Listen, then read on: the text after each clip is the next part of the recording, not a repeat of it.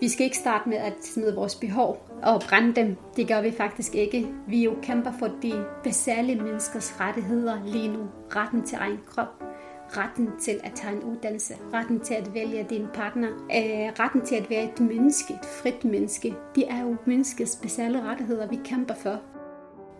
Velkommen til podcasten Ligestilling Nu. Om strukturer, om køn, om mangfoldighed, om ansvar, om kvindekamp, om ligeværd, kønsroller, sundhed, feminisme, lønkamp, ligeløn, privilegier, sexisme. Ligestilling Nu. En podcast af Line Gæsø. Tusind tak, fordi øh, jeg må komme her. I dag der øh, er jeg i Odense og tale med Hefa Aburas. Vil du øh, fortælle lidt om dig selv, Kefa? Tusind tak, fordi du havde lyst til at tale med mig, Lene. Det er jo en fornøjelse. Ja. Ja, jamen jeg er Kifa Aburas, øh, en palæstinensisk jordansk danske kvinde, ja. som har boet her i Danmark i 22 år. Jeg er her i Danmark på grund af min kærlighed. Jeg bliver familie som en til min mand fra Jordan i 98. Og jeg kommer fra en, en meget traditionel palæstinensisk familie, som er jo øh, flygtet fra Palæstina til Jordan i 1948. Så jeg er født og opvokset op i Jordan. Jeg føler mig rigtig meget jordansk, og jeg elsker selvfølgelig mine rødder. Øh, men Jordan er jo et fantastisk land, som har taget godt imod mine forældre, og jeg har haft et godt øh, opvækst. Jeg kommer fra en, øh, en familie, hvor kvinder faktisk nærmest kun til bølt. Og det er jo øh, på den måde, at kvinder må ikke bestemme rigtig meget over mange forskellige ting. Jeg har lagt mærke til, at, øh, at mit navn, mit navn er jo meget øh, anderledes end andre, mine søs- søskende for eksempel. Altså mit navn betyder stop på arabisk, ja. og der er ikke jeg har aldrig mødt nogen, som har det samme navn ligesom mig. Og det er fordi min mor øh, ønskede ikke flere bier, efter at hun har fået mig. Øh, og jeg er nummer 6 i, øh, i, i søstrene. Så det er derfor, hun tænker, hvis jeg giver hende det her navn, så håber jeg, at Gud kan give mig flere dreng stedet for bier. Det lykkedes hende faktisk. Hun fik to dreng efter mig. Ja. og jeg har altid været ked af det, fordi jeg har det her navn.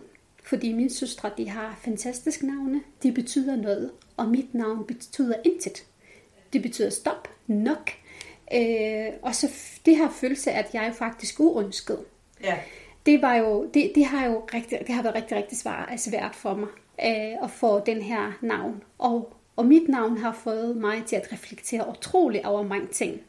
Hvorfor at mine brødre må gerne lave det ene og det andet.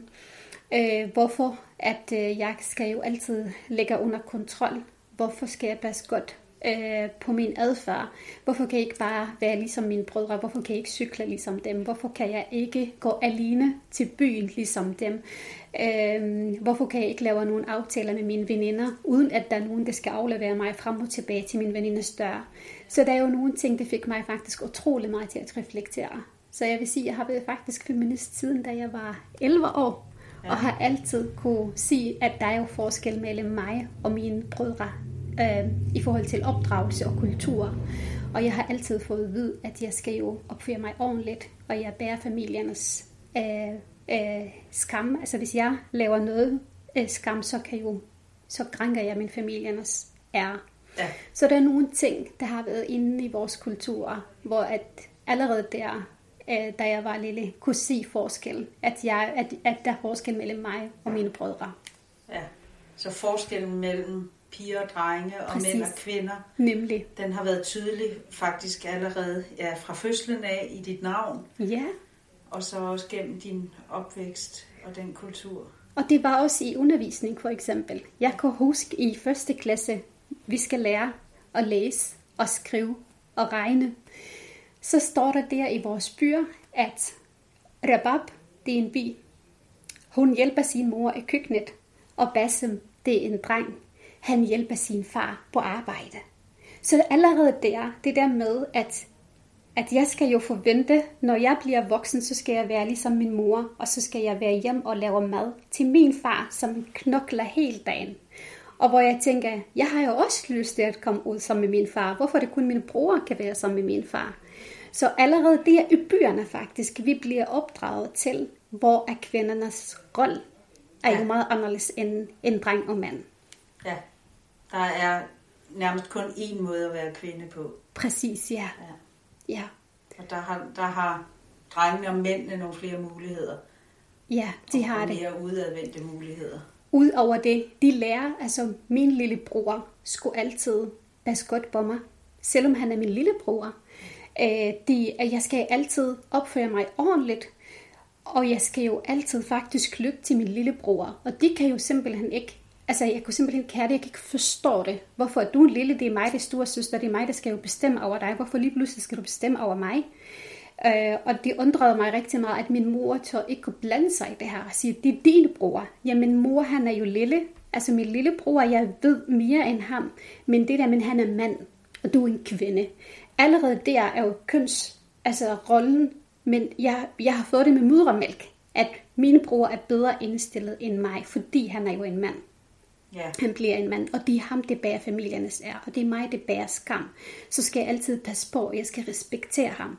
Og når jeg skal kigge på min far, så må jeg ikke kigge ham i øjnene, så skal jeg jo kigge ned, altså på gulvet, også i forhold til min bror. Øh, jeg skal jo, de, altså, jeg skulle altid kunne lytte til dem, selvom at de er jo mindre end, end mig, ja. ja, i alderen. Det er en meget gribende fortælling. Ja, Ja. men det er jo faktisk, det er jo virkeligheden for mange af kvinderne Det er i, i, i Mellemøsten. Og hvis, de, hvis der er mange, der tror, at, at de har ændret sig, det har de faktisk ikke. Så jeg rejser hver år til Jordan og Palæstina, og så møder jeg også, kunne sige også, hvordan jæser, de bliver underlagt de samme regler. Ja. Det er det samme. Så der er jo ikke nogen udvikling der. Øh, desværre, desværre er det stadigvæk det samme. Så da du kommer til Danmark i slutningen af 90'erne, må det jo have været et kulturschok, eller det må have været, det må have været en anden verden at komme til. Det var en kæmpe stor kulturschok. Ja. Øh, for det første, øh, jeg landede her i, i 98 i februar måned, og jeg landede i København med, øh, med sandale og en lille sjal, og jeg var ikke klar over, at der er minusgrader. Øh, det har været kulturchok i forbindelse med øh, klimaet, øh, og dagen efter, da jeg står op om morgenen og kunne se, så kan jeg se faktisk, at der var kvinder, der har kørt bus, vi skulle ud og handle, mig og min mand, så var der nogle kvinder, der sidder ved kassen. Og lige pludselig ser jeg nogle kvinder med barnevogn, og så øh, og mange små børn, og spørger min mand, hvad, hvad laver de med de her små børn? Siger, de arbejder, de er jo øh, de er dagplejemor. Øh, så, så der var jo kvinder over det hele. Der var ikke kvinder, og tænker, hold da op. Altså, de er sådan nogle, vel, altså har de ikke nogen børn at tage sig af dem? Har de ikke nogen mænd? De arbejder. Så det var jo det der med, at kvinder overalt. Det er det første, jeg har lagt mærke til. Og så er det jo øh, kunne sige, at, øh, at, at om morgen, så at jeg står op om morgenen klokken 9. Der var nogle dage, hvor jeg stod op klokken, klokken 9 om morgenen. Så gik jeg ud øh, for, for at gå en lille tur. Så var der ikke nogen mennesker. Spørger jeg min mand, hvor du henne? Så siger han, det er på arbejde. Og øh, hvis vi skal gå, uh, um, hvis vi skal gå os øh, aftensur, og så øh, uh, tur, så spørger jeg min mand, hvor mennesker hen? Så siger jeg, de har lige kommet fra arbejde, og nu skal de spise aftensmad, og så skal de lave madbakke og lave aftenrutiner, for det skal være klar til i morgen. Så der var jo ikke aftenliv, ligesom jeg har savnet i Jordan. Folk sidder på en café og besøger hinanden hver dag og sådan nogle ting. Det er noget, vi foregår i weekend. Og mennesker jo altid har jo tid, hvis man skal besøge sin nabo. Øh, og det er noget, jeg er jo ikke vant til. Man laver ikke en aftale for, at man besøger sin veninde i Jordan. Man banker bare på døren, og så kan man bare drikke kaffe. Og det var nogle af de ting, jeg fik et kulturschok. At der er nogle kalender, og man skal ringe først og lave aftaler. Det var nogle af de ting, hvor jeg tænker, hold da op. Jamen, jeg forstår ikke, fordi det er jo meget travlt. Folk, de har et liv, altså kvinder på arbejdsmarkedet, mænd på arbejdsmarkedet. Når de kommer hjem, så er det travlt med deres børn, så har det kun de her weekend, som er jo allerede blevet lagt. Måske 10 weekender frem. Hvad skal de lave? Så der er nogle af de ting, som Ja, jeg fik. Altså, man kan sige jo, at uh, kulturschok, at hvordan at vi jo tager tingene overslappet, fordi kvinder arbejder ikke. Men her det hele jo, det går efter kvinders altså, øh, hvor meget kvinder bruger tid på sit arbejde. Ja, og det, og det gør kvinder i Danmark jo øh, Ja. sådan generelt set. Hvordan er du så kommet ind i ligestillingsarbejdet i Ja. Danmark? Det jeg gjorde, da jeg kom til Danmark, min mand øh, siger til mig, det er vigtigt, at du skal læse sprog med det samme. Så det første 14 dage øh, øh, brugte jeg for at øh, forske den her verden, øh, den område, jeg har boet i, og så skulle jeg læse sprog. Så kom jeg ind i sprogskole, hvor at der var jo rigtig mange etniske minoriteter kvinder. Og så var der også nogle arabiske kvinder fra det samme baggrund, ligesom mig. Jeg bliver totalt overrasket, da jeg kom ind i sprogskole og kunne se, at kvinderne, at de har været her i mange år og kan ikke beherske danske sprog. I mange år er de ikke på arbejdsmarkedet. Og har, har jeg læst, at der jo alle kan jo, kan jo faktisk få SO, når man skal jo læse videre. Og jeg tænker, hold da op, hvis jeg skulle have læst på universitet i Jordan, så skulle min far have jo faktisk solgt nogle af sin land for, at jeg kan komme ind på universitet. Og her, altså, staten siger til dig, du skal bare uddanne dig, og vi skal nok støtte dig økonomisk. Det er nogle af de ting, tænker, hvorfor de her kvinder tager ikke imod det? Hvorfor ikke uddanner de sig? øh, når de har mulighed for det. Hvorfor kommer det ikke på arbejdsmarkedet, når de har mulighed? Hvorfor tager det dem rigtig mange, øh, mange år for, at de lærer sprog? Så bliver jeg faktisk en lille smule deprimeret. I starten tror jeg, at det danske sprog, det er jo så vanskeligt, at man kommer aldrig til at lære det. Ja, Og det er jo ikke rigtigt. Jeg kunne se, at de her kvinder, i stedet for at de har bakket ud, så har de bakket ind. Og så har de isoleret sig fra, fra det danske samfund. Og det er for det første, de netværker utrolig meget med hinanden, i stedet for at de har nogle danske veninder. Og det er nogle af de ting, jeg begynder stille og roligt at tænke og reflektere. Jeg vil gerne snakke med nogle danskere. Jeg vil gerne, kommer det med ved, jeg vil gerne lære dem at kende. Og det med, at jeg har jo startet med at snakke med min nabo. Hun er en ældre dame. Og hun forstår godt, hun havde den tålmodighed til at lære mig sprog. Fordi jeg snakkede rigtig meget langsomt. Og det der med, at jeg har taget altid danske fjernsyn, børnefilm, for at jeg kunne lære sprog. Og kunne se faktisk, at der er noget galt mellem, mellem altså kvinder og mænd, og mellem det der med, at der samfundet er jo opdelt. At der er nogen, altså der er jo de og, og os, at der er nogen, der opdeler sig. Og så fik jeg et kæmpe stort chok, da jeg vidste, at der er jo Voldsmose, som jeg ikke har boet langt fra, at det er et ghettoområde. At der er nogen, der bor rigtig mange der. Og kunne begynde at lære dem at kende gennem min, min uddannelse. Jeg har været selv praktikant i nogle af de børnehave, og kunne sige, hvor meget at det hvor meget er det faktisk, hvor meget er det parallelt samfund, og hvor meget er det negativ social kontrol, og, øh, og hvor meget kan det være, at nogle gange kvinder kan være kvinders værste, og fastholde dem i, i, i nogle ting. Og det har jeg selv oplevet, da jeg skulle, jeg skulle være økonomisk selvstændig. ja, Jeg, altså, jeg kommer som familie som en føde, og vi har haft øh, så mange øh, forbing til, øh, til rådighed hver måned. Og så siger jeg til min mand, jeg vil gerne arbejde. Og så siger min mand, skulle du ikke vente lidt, indtil at du læser på ordentligt? Så siger jeg til ham, det kan jeg simpelthen ikke. Og jeg har selv betalt faktisk dengang for undervisning. Heldigvis er jo gratis for alle nu. Dengang bare, hvis man er familiesammenfød, så skal man selv dække sine sproglige udgifter. Øh, sprogundervisning udgifter. Så, øh, så, så har jeg selv øh, fundet noget rengøringsarbejde og kommet hjem til min mand og var super, super glad og siger til ham, jeg har fundet et arbejde. Så siger han til mig, hvorfor i en arbejde? Jeg siger, jeg skal gå rent faktisk, og det her ikke langt væk fra, hvor vi bor. Det er en kæmpe stor bygning, øh, hvor jeg kan godt øh, starte klokken halv fire om morgenen, og så er jeg færdig klokken 8. Så kommer jeg til at tjene 10.000 om måneden. Så kigger han på mig og siger, hvis din mor nu i Jordan ved, at hendes lille prinsesse, lille prinsesse kommer til Danmark, og Danmark er et rigt land, og hun tror, at, at du bor her ligesom en dronning, at, at hun får ved, at du går rent, så vil hun få hjertestop. Og det er rigtigt, så vil min mor få hjertestop, hvis hun kan jo ja. kan vide det. Men jeg siger til ham, hun er langt væk. Hun får aldrig ved, at jeg arbejder som rengøring. Det gør ikke noget. Det værste, det var jo faktisk ikke min mor. Det værste, det var de kvinder omkring mig, som er jo også kommet som familie, som en føde, men det er fordi deres mand er flytning, så har de fået kontanthjælp. ja, Det er det første, de har gjort. De har nedgjort min mand. Og de har sagt til mig, din mand har ikke nogen ære.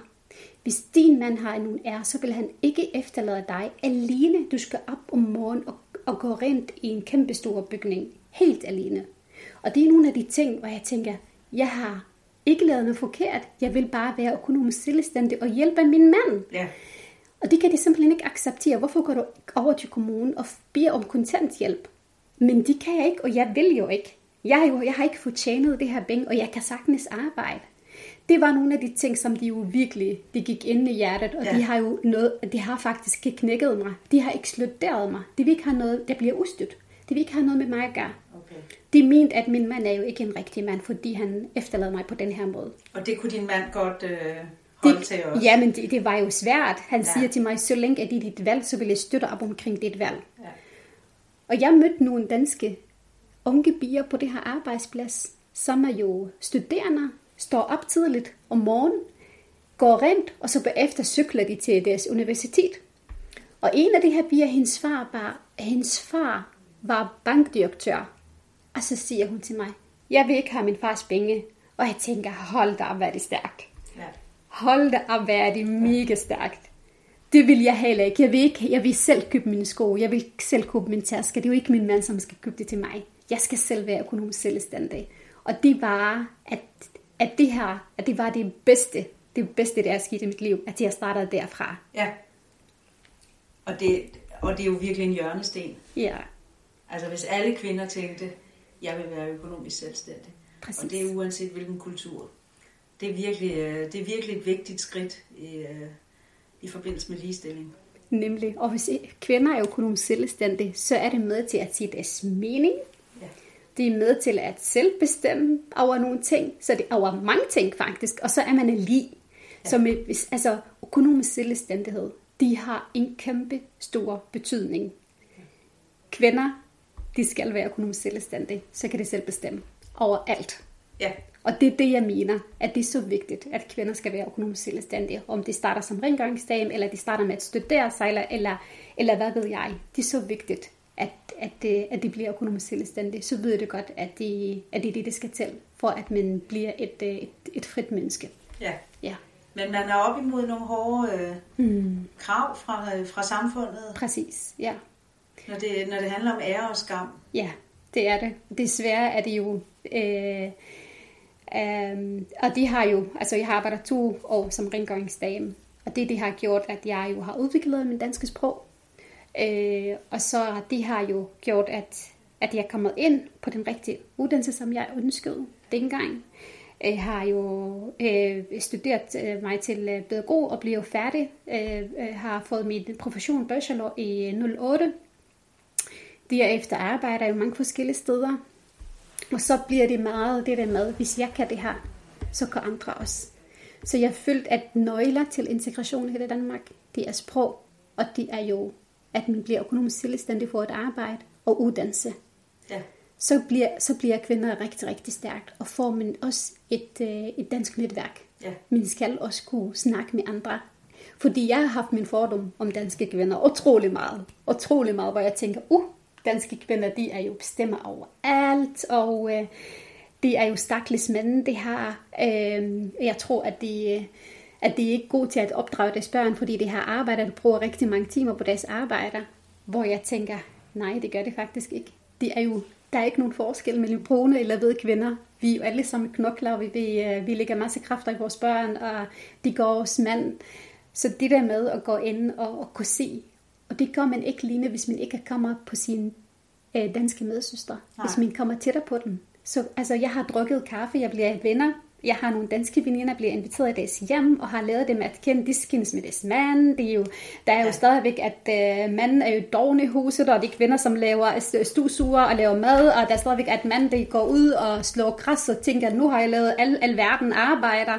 Så der er jo, der er jo at kunne se faktisk, at de ting, som, som jeg kæmper med, det går også min danske medsøster. Ja, der er også kønsroller i der er kønsroller hos de danske kvinder. Præcis. Ja. Og, ja. og hvis jeg ikke har været tæt på dem, hvis jeg ikke har jo haft, hvis jeg ikke har nogen veninder, danske veninder, så vil jeg aldrig kunne lære dem at kende. Og så det der med, at vi kommer hinanden ved, øh, og lærer hinanden som kvinder, uanset ja. øh, øh, hvilken baggrund, etnisk baggrund vi har, det betyder utrolig rigtig meget. Så hvad kan vi øh, danske etniske kvinder gøre for at invitere jer tættere på? Hvordan kan vi hjælpe eller, eller lære jer bedre at kende? Det er med, at vi skal, vi skal starte at drikke kaffe med os. Ja. Det er det, jeg har jo. Jeg har blevet spurgt mange gange, jeg har, da jeg har været ude og holde foredrag over hele Danmark. De spørger altid de danske kvinder meget venligt, hvad kan vi gøre? Start med at drikke kaffe med os. Ja. Det er det, det skal til faktisk. Øh, det er jo det er jo opskriften at lære hinanden at kende. Ja. Ja, Vi må drikke noget mere kaffe. det er jo det. Det gør vi.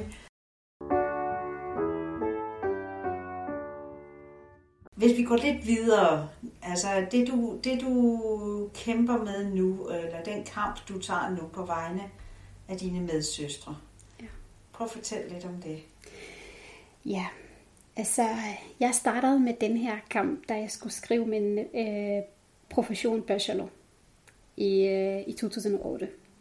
Øh, hvor jeg har tænkt mig at skrive om integration af etniske muslimske kvinder i Danmark. Og prøve at finde, finde ud af det. Hvorfor er der jo 46 procent øh, øh, kvinder på krisecenter med en etnisk baggrund? Hvorfor er der 80 procent etniske minoritetskvinder ikke på arbejde? Hvorfor er der rigtig mange kvinder med muslimsk baggrund ikke kan få deres islamiske skilsmisse? Og, og hvorfor er der jo øh, er der rigtig mange kvinder, der bliver forhindret at komme på arbejdsmarkedet fra deres ægtefælle eller deres familie eller nære relationer? Jeg begynder at stille en masse spørgsmål. Hvorfor er de, øh, er de kvinder? Hvad sker der med dem? Hvorfor øh, siger det ikke de muligheder, de har? De må være et land, øh, de holder dem tilbage med at ikke bliver en del af det danske samfund. Så begyndte jeg at interviewe 20 kvinder fra Volsmose, og så har jeg interviewet deres døtre, som var jo faktisk øh, mellem øh, 17 og øh, 20 år. Og kunne se, at, at mødrene og døtre, de har, de har haft det som problemstilling. At de jo ikke er arbejdsdygtige. Øh, øh, deres døtre faktisk bliver færdige med 9. klasse, bliver gift under 18 år, øh, og bliver nogle gange forlovet, og nogen har jo haft øh, børn øh, som 17 øh, år, og, og hvad jeg tænker, hvad er det går galt her? Så vidste jeg godt faktisk, hvis mødrene er jo kunne starte med at løfte sig selv, og vidste bedre om deres rettigheder og muligheder i Danmark, så ville de have faktisk allerede løftet deres døtre, og så man har løftet dine flere generationer frem. Og det der med, at der jo at der er rigtig mange, de er jo, øh, de, de bliver jo bekymret for, at det bliver for dansket. De bliver bekymret for at snakke med nogle danskere. Øh, og der er jo rigtig mange ting, der holder dem tilbage med at være en del af danske samfund. Og jeg tænker, vi må lave om på det. Vi må arbejde på at få flere kvinder på arbejdsmarkedet. Vi må arbejde på at få flere kvinder til ved, hvilke rettigheder og muligheder det har. Og hvorfor kan det ikke tale dansk indtil nu? Så det er nogle af de ting, jeg har været inde i gang med at forske og kunne sige, hvad stort problemer vi har her i Danmark, at sige med etniske minoriteter kvinder. Og følget mig faktisk ansvarligt. Jeg skal ikke bare sige, at jeg har jo, at jeg jo har klaret mig rigtig godt. Jeg kan bare sidde og læne mig tilbage og sige, at jeg er ligeglad med andre medsøster. Det er jo ikke søstersolidaritet. Så begynder jeg at arbejde med, med flytning, og begynder at arbejde derefter i, i Voldsmose. I, siden 2013 starter jeg som, som øh, konsulent i Voldsmose, hvor jeg kunne mærke, at kvinder, kom, når de kommer over til mig, og jeg var faktisk økonomisk rådgiver dengang.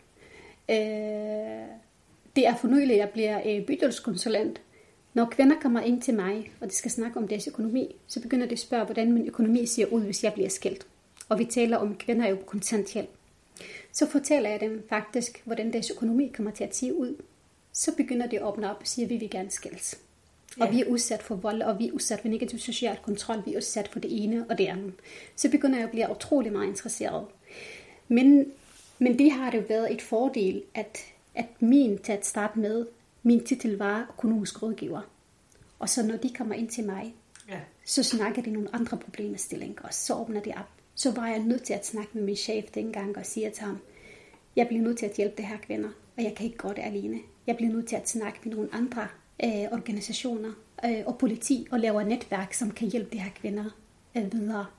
Og så starter jo faktisk min kamp stille og roligt, hvor vi har hjulpet masser af kvinder i, i bydelen. Indtil uh, 2018 uh, kom jeg tog i 2017 tog jeg faktisk et år, hvor jeg har jo arbejdet med Danner. Ja. Og har jo haft en del internationale opgaver i Palæstina. Så kom jeg tilbage efter et år, og hvor jeg tænker, ej, skal jeg bare igen arbejde kun med økonomisk rådgivning og hjælpe af de her kvinder helt anonymt? Eller skal man gøre noget andet? Og så heldigvis Maja, hun sagde til mig, vi ved godt, at du har lyst til at arbejde med kvinderne. Hvad kan vi gøre sammen? Så sagde jeg til Maja, prøv lige her. Og Maja, det er? Det er min tidligere chef, og hun er medstifter i Foreningssøster mod vold og kontrol nu. Ja. ja. Øh, så siger Maja til mig, altså, øh, skal vi tænke bydelsmødre? Bydelsmødre, det er for, for mødre, og det er med, for kvinder med en etnisk baggrund. Så siger jeg, at øh, det går faktisk ikke. Og så har jeg forklaret Maja, hvorfor det ikke går. Og så kigger bare Maja på mig og siger, det er faktisk rigtigt, Kiffer. Vi kan ikke integrere, når vi isolerer. Jeg sagde til hende, hvis vi skal lave noget, så skal vi jo, vi skal have alle. Jeg har brug for Dorte, jeg har brug for Kaja, som er på 70 år, 65 år, til at komme og, øh, og støtte op omkring det her. Og så skal vi lave noget af det her bydelssøster, i stedet for bydelsmødre. Det skal være for alle etniciteter, for alle kvinder, om de har børn, ikke har børn. Og det er vigtigt, at vi har vores danske medsøster med, fordi vi kan lære utrolig rigtig meget i deres kamp. Ja. Så starter vi faktisk rigtig meget under den helhedsplan. Vi har rekrutteret den første 22, har vi uddannet nogen i, uh, i 2018. 2019 har vi også uddannet 22, og så lige pludselig står vi med 44. Og begynder de at rekruttere sig selv. Og så begynder de at arbejde og lave konferencer for kvinderne ind i bydel. Og de voksede ligesom vand i ring. Og så begynder kvinder at komme og, og hjælpe rigtig meget. Det vi kunne sige, at det var problematisk til sidst, at vi kunne ikke hjælpe kvinder fra andre bydel. Fordi den her, det er en korps, det er ikke en forening, og det er under helhedsplan, og vi kunne ikke udtale os politisk, fordi vi er ansat der. Ja. Og så havde vi lyst til at lave noget større. Noget kan alle kvinder i Danmark øh, have ret til at være med og løfte.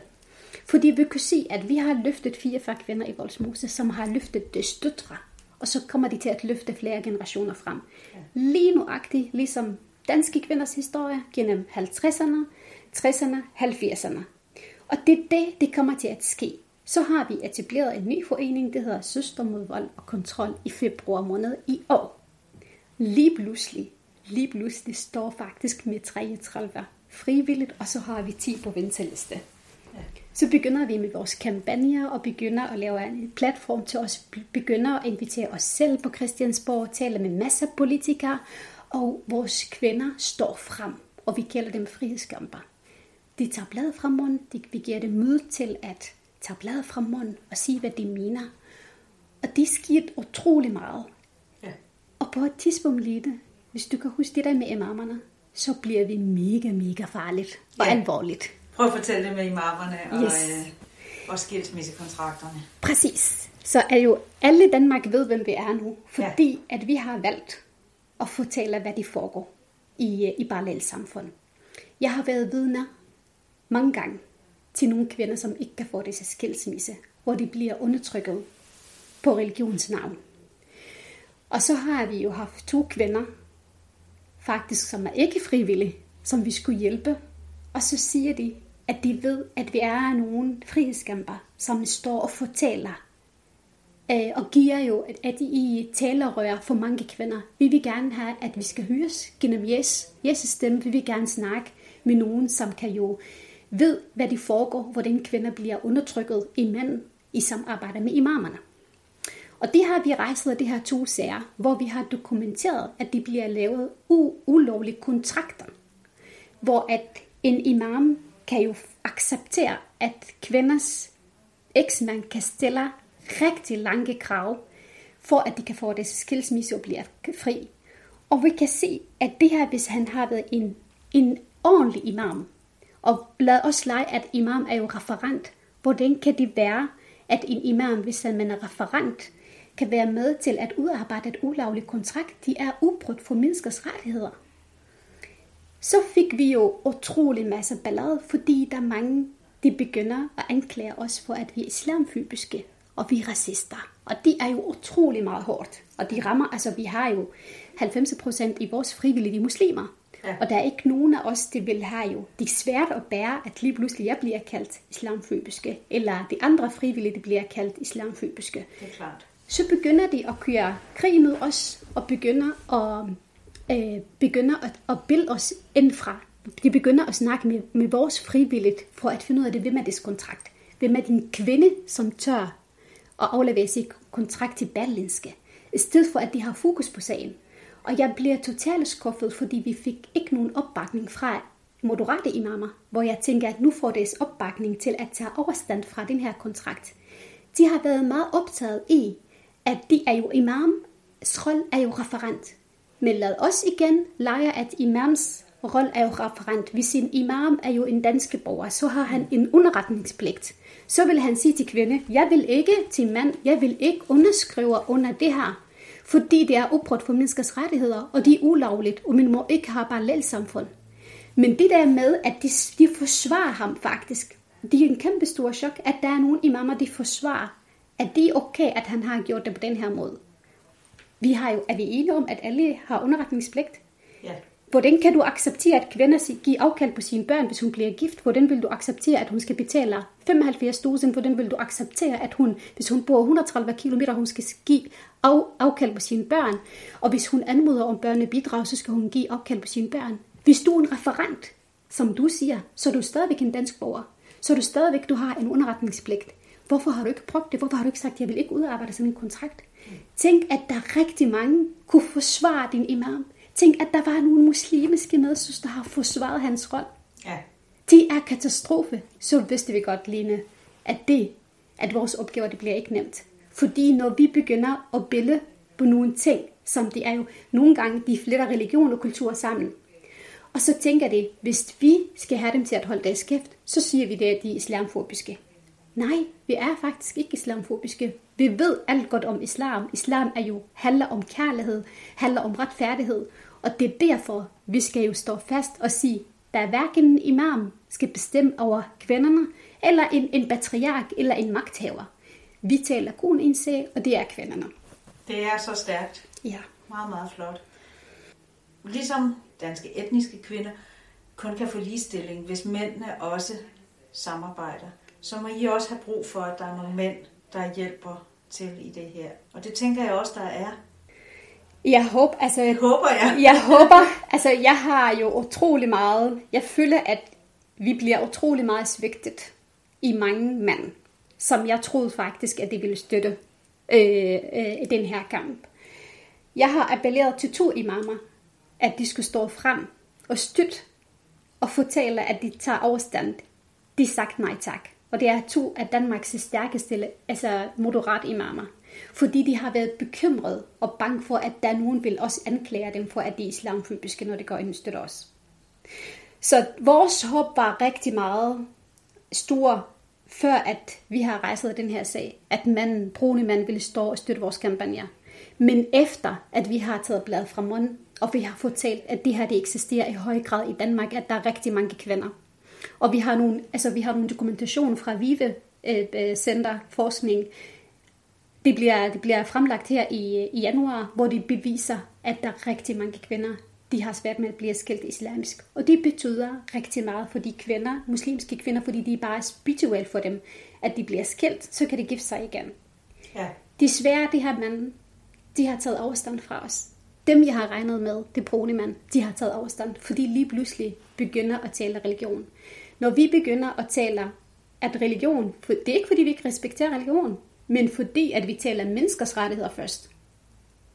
Vi taler menneskers rettigheder først, og vi ved det godt, at det her religion, det er jo, de skal ikke fylde meget, fordi det er nogle private ting, men der må aldrig nogensinde en imam misbruge religion til at undertrykke kvinder. Og det vil vi sige fra. Det vil vi ikke holde vores kæft der. Nej, det går vi ikke. Og hvis der kommer nogen flere og afleverer flere kontrakt, så gør vi også det igen. Det er godt. Det er stærkt. Det er et vigtigt arbejde, I laver. Tak. Men vi har jo en kæmpe stor opbakning, og det det har gjort, at vi har mistet faktisk to i vores forening. To, som de tør ikke og de bliver for meget for dem, at for det her, at de bliver anklaget. Til gengæld har vi fået flere igen, og til gengæld har vi jo snakket med vores frivilligt, og har alle vist søster solidaritet, og de siger selvfølgelig, at hvis vi kommer til at klare det her, så kan vi klare resten. Ja. Alle andre kampe.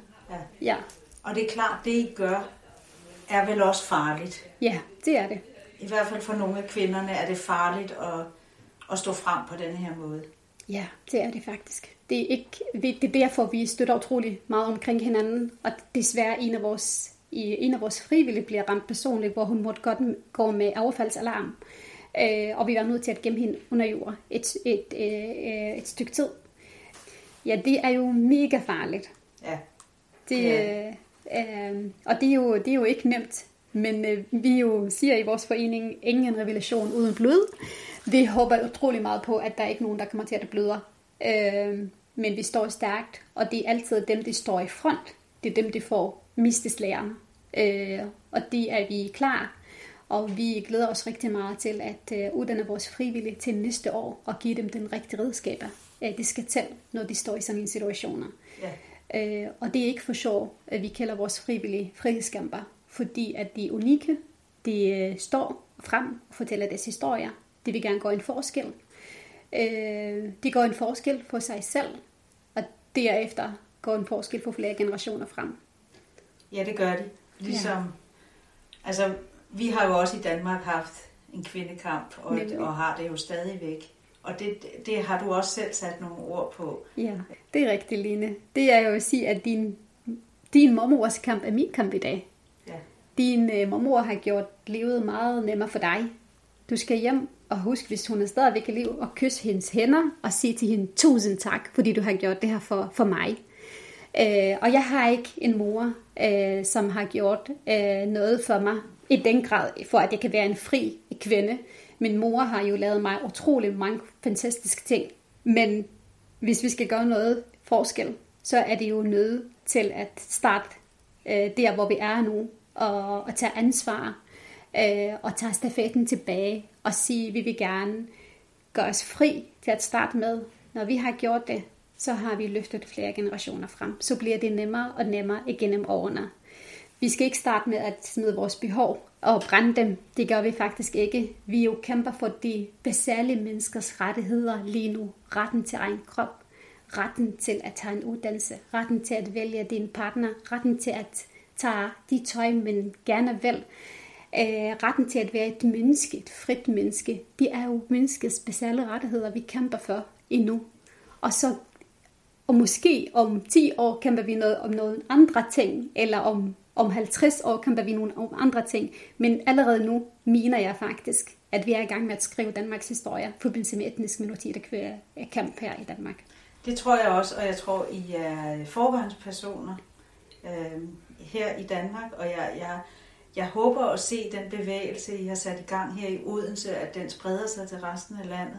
Altså jeg tænker, at København og Aarhus må være nogle af de første, der, øh, der tager imod det her, øh, som også kan samle sig omkring, omkring den bevægelse, du og I har sat i gang. Øh, og jeg, jeg synes, det er en vigtig pointe, denne her med at relatere til, til den frihedskamp, vi har haft øh, i Danmark igennem de sidste 100-120 år. Fordi når man læser om de, øh, de kampe, vi har haft, Mm. så ligner de jo også meget jeres kampe. Fordi det er, som du siger, jo de reproduktive rettigheder, ja. altså øh, hvem vil jeg have børn med, hvornår vil jeg have børn, vil jeg have en uddannelse, altså og økonomisk frihed. Ja. Det er jo alle de her øh, grundsten i, i ligestillingsdebatten, som vi også har kæmpet med igennem over 100 år. Så, så du har fuldstændig ret. Øh, desværre lever min mormor ikke mere, ja. men, øh, men det er de kampe, som øh, hun og hendes generation har taget, som vi nyder godt af i dag. Præcis. Øh, Mette Frederiksen i sin åbningstale har sagt noget rigtig, rigtig smukt. Og det er jo, hun har sagt noget i den stil faktisk, øh, hvor er jo, hvad forskel mellem danske kvinders kamp, og hvad forskel mellem etniske minoriteter kvinders kamp. Og jeg kan læse for dig det, hun sagde. Hun, hun sagde præcis lige der. Mange af jer står i en værdikamp, en frihedskamp. hvor kvinders kampen herhjemme foregik i fuld offentlighed i 70'erne med protest, march i gaderne og indslag i tv, så foregår jeres kamp mere i de skjule. Det gør jeres kampe sværere end vores. Derfor er det brug for, at vi alle bakker op. Og det er jo faktisk, hvad hun sagde. Og det er jo rigtigt. Vores kamp, det er jo det foregår i de skjule nogle gange. Vi hjælper kvinder utrolig meget anonymt. Men jeg føler, at jo mere vi får politisk opbakning, øh, jo mere at vi bliver stærkere, og jo mere at vi får opbakning fra vores danske medsøstre, jo mere føler vi også, at vi også er stærkere. Vi har utrolig meget brug for inspiration ja. øh, til at stå fast på det, og ikke lige pludselig øh, tænke, at vi kunne simpelthen ikke klare alt det her pres. Så vi har brug for opbakning fra alle steder. Ja, ja. og jeg tænker, vi er her. Øh, alle de danske medsøstre, vi er her. Men, og det er rigtig vigtigt, øh, også den samtale, vi har i dag, fordi det er vigtigt at forstå, hvad det er, I kæmper med, for også at kunne stå sammen med jer ja. og stå bagved jer. Fordi det kan være svært at forstå, øh, når kampen er i det skjulte. Det kan være svært at se den. Ja. Det kan være svært. Den, den er ikke synlig for os, der ikke står i den kamp. Så det er rigtig vigtigt, øh, det arbejde, øh, du og I gør med også at fortælle os andre om, hvad det er, der foregår. For jeg tror, der er mange, der gerne vil hjælpe. Ja, det kan du tro, at der er faktisk rigtig mange, der vil hjælpe. Og vi får, altså, øh, vi får utrolig meget henvendelse fra mange forskellige danske kvinder. De står og siger, hvad kan jeg gøre for jer? Jeg er klar, og fra skuespil ender til, til, til advokater, til øh, studerende. Øh, det er jo utrolig meget. Vi er jo taknemmelige og ydmyge over alt det henvendelse, vi får. Så vi glæder os rigtig meget til lige om lidt, når vi bliver organiseret og samle alle de her kræfter så vi ved faktisk godt, hvordan kan vi bruge vores danske medsøster, øh, og hvordan kan vi invitere jer ind. Vi har brug for jer, Line, de har virkelig, virkelig brug for jer. Vi har brug for jeres inspiration, vi har brug for jeres opbakning, vi har brug for jeres samarbejder, vi har brug for jer til at også sprede budskabet. Vi har brug for jer til at lave nogle fælleskampagner, til at lave den fælles den 8. marts og sætte fokus på det her. Så der er jo rigtig, altså vi kommer til at bruge hinanden utrolig meget, og det er vi jo, vi er i gang med, at det bliver os, og vi ved det godt, at, at I er her for os. Ja, tak.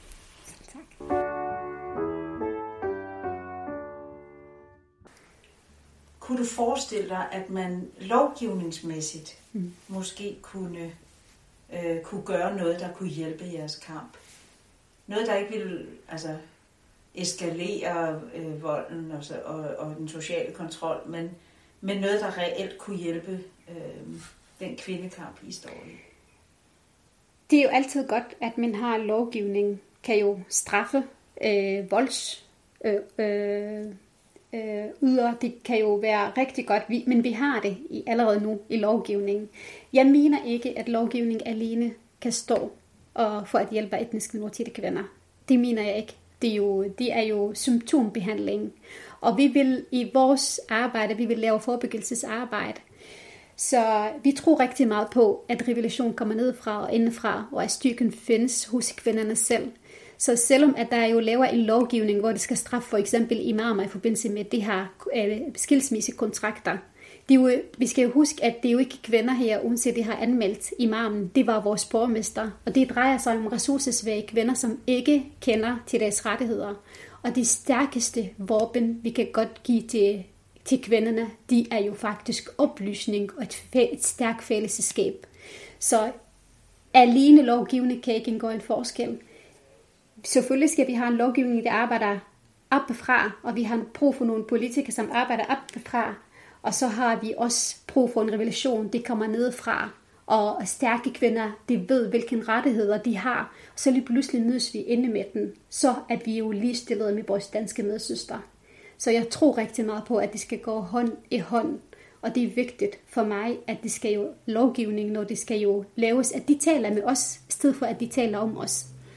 Jeg vil fortælle dig om det lovgivning, det træder kraft i, øh, det var i, øh, jeg mener, i, øh, nej, det var ikke sidste år. Det var i øh, 2018, det blev truffet en lovgivning i forbindelse med, at man skal forbyde operation øh, øh, om hjemmefruhænde. Ja. Yeah. Yes. Og den her lovgivning har jeg været imod det, fordi jeg kender de her kvinder.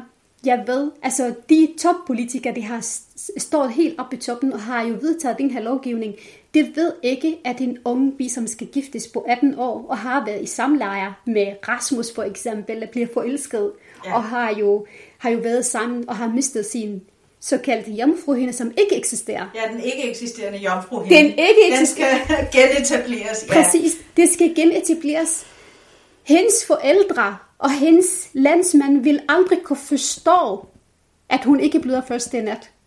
Så bliver hun nødt til at gå og få det, få det fikset. Det er ikke fordi, at jeg bakker op omkring, at de får det fikset. Nej. Men det er de, de eneste muligheder, at hun ikke bliver slået ihjel.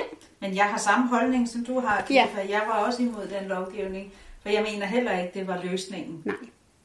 Og, og jeg tror, at det, man flytter bare øh, operationerne over i et illegalt øh, Præcis, ja. marked. Så bliver det jo mere farligt. Ja. Og der er jo, altså indtil... Og de unge kvinder får, er i endnu større risiko. Præcis, og indtil nu, ja. Line, der er nogle kvinder, der køber de falske hjemmefruhinde fra Tyskland. Ja. Og indtil nu taler jeg der med deres mødre, og for at ændre. Altså op, ændre jo opfattelse er. Hvad betyder er? Det ligger ikke øh, mellem vores bene, de ligger ind i vores sjæl. Mm. Og det er det, jeg oplyser dem. Den her, ja. den findes ikke. Nej. Den eksisterer ikke. Der er noget af det her kønsgrænse. Og det mener jeg, at gennem oplysning, det værste, da jeg har startet med at oplyse om det her hjemmefruhænde. Jeg var i, i Horsens en gang, og så skal jeg mødes med nogle kvinder. Der sagde en til mig, jeg har vist en animationsfilm, som Copenhagen Film har lavet hvor de fortæller, at ikke alle kvinder bløder først i nat, og de er en myte, at alle skal bløde først i nat, og der er nogen, der kan ikke bløde først i nat. Det er oplysning, fordi jeg tror rigtig meget på oplysning.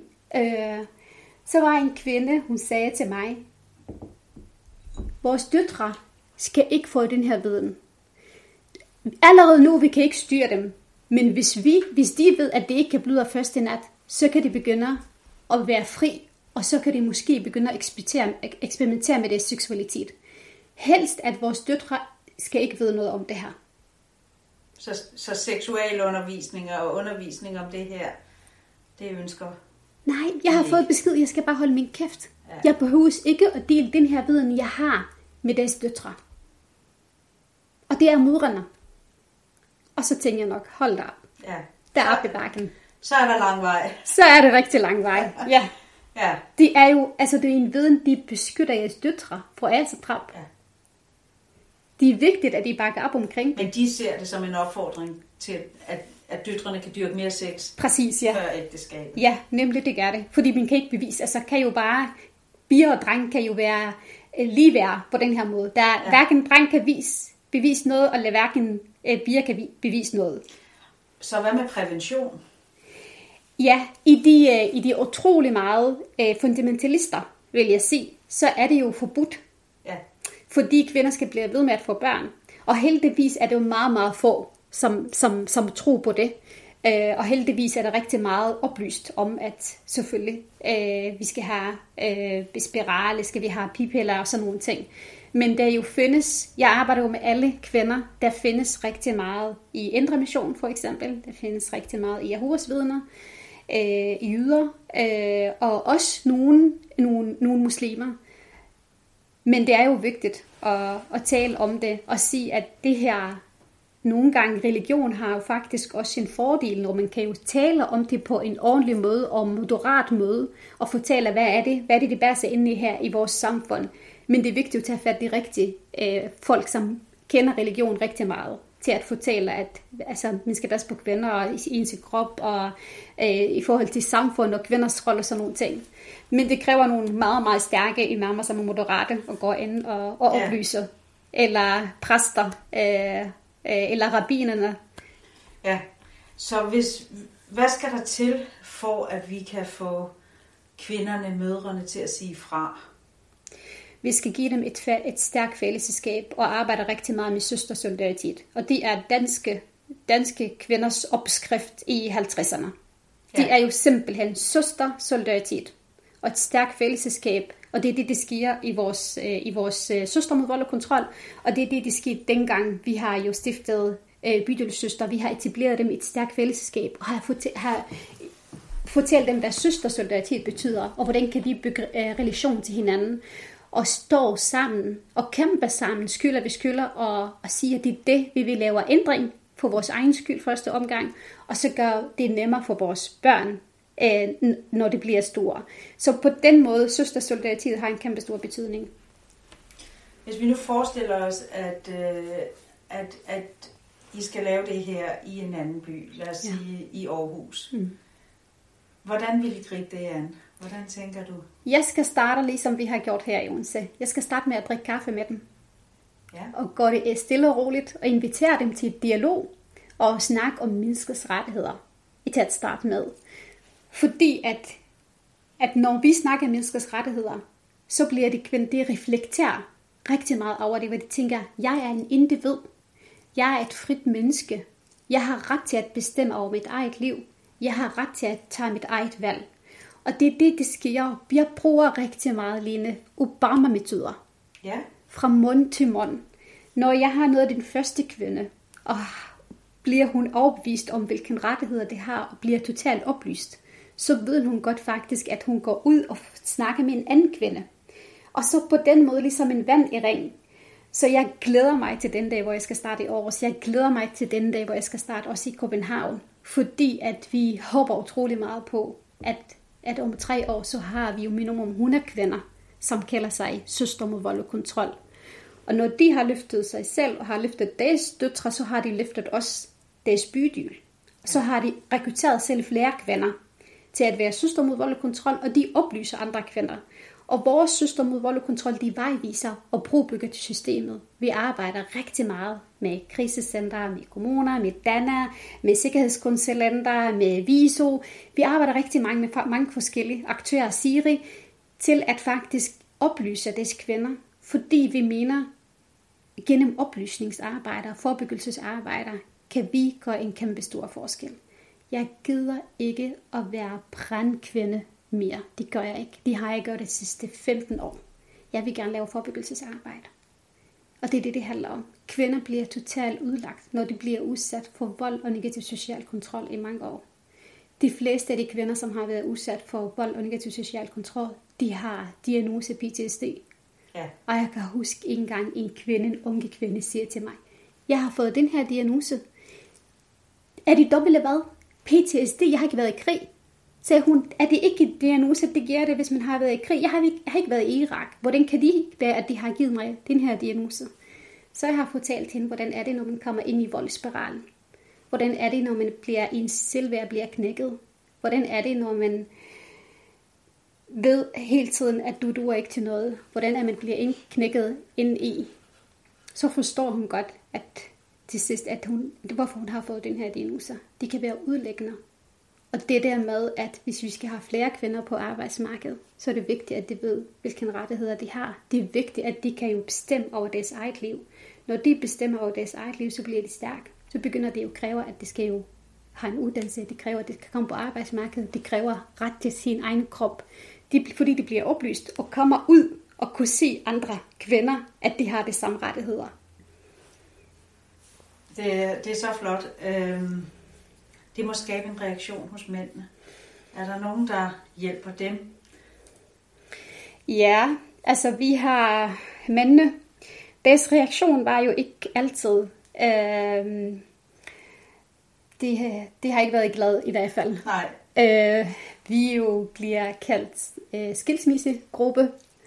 Øh, vi øh, jo øh, bliver kaldt øh, uartige øh, uopdraget. Øh, vi bliver kaldt for dansket, og vi vil sammenligne danske kvinder.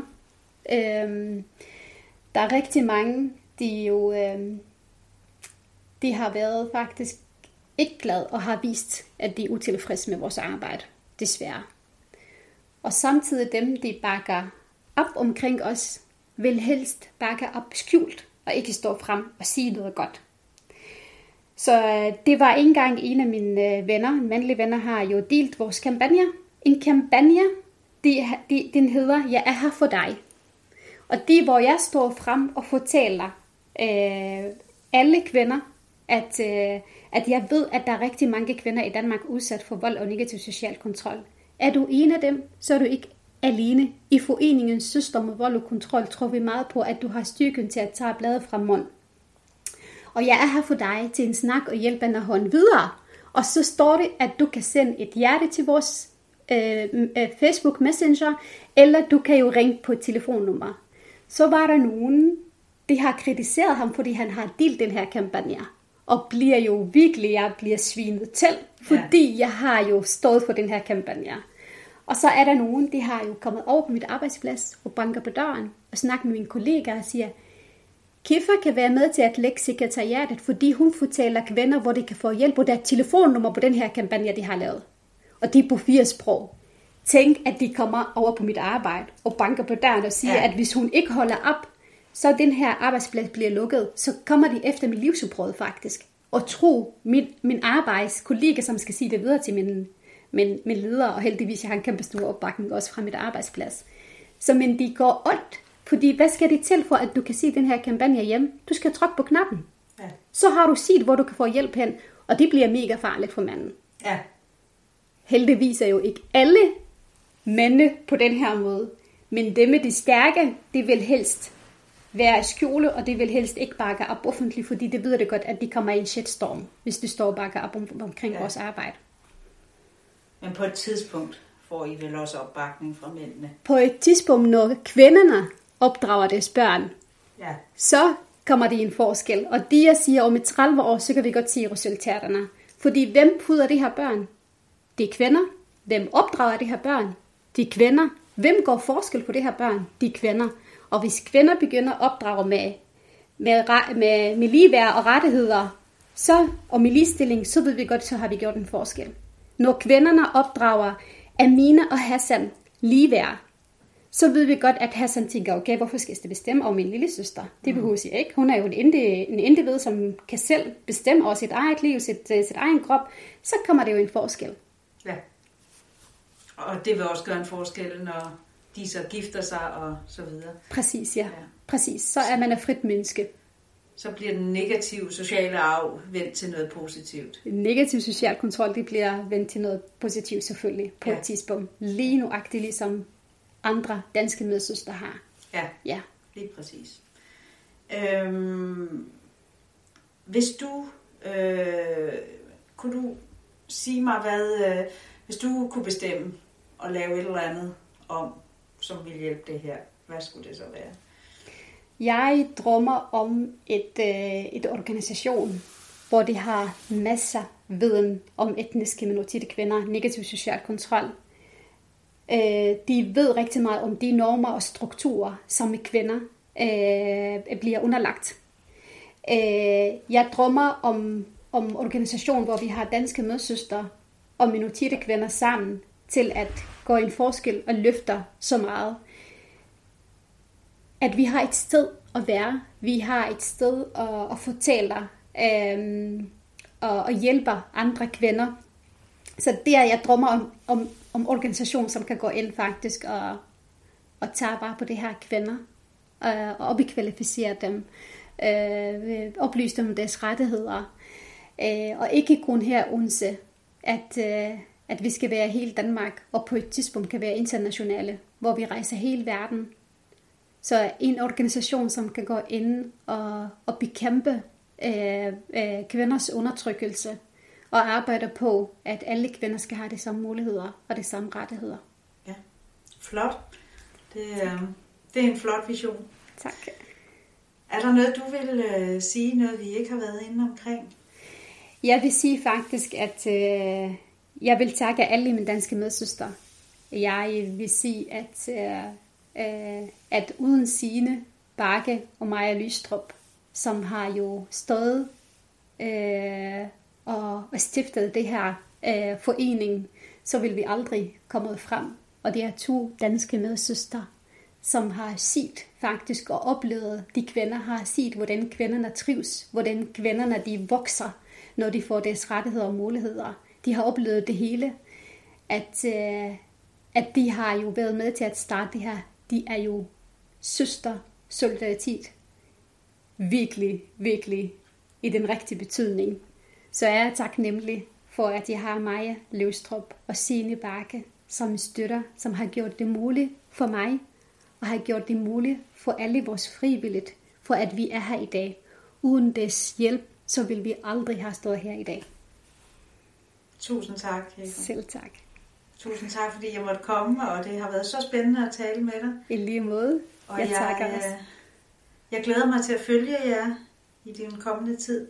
Jeg er sikker på, at I gør en stor forskel, og kommer til at gøre en endnu større forskel for, øh, for minoritetskvinder. Det håber jeg da. Yes, tusind tak. Tak for det.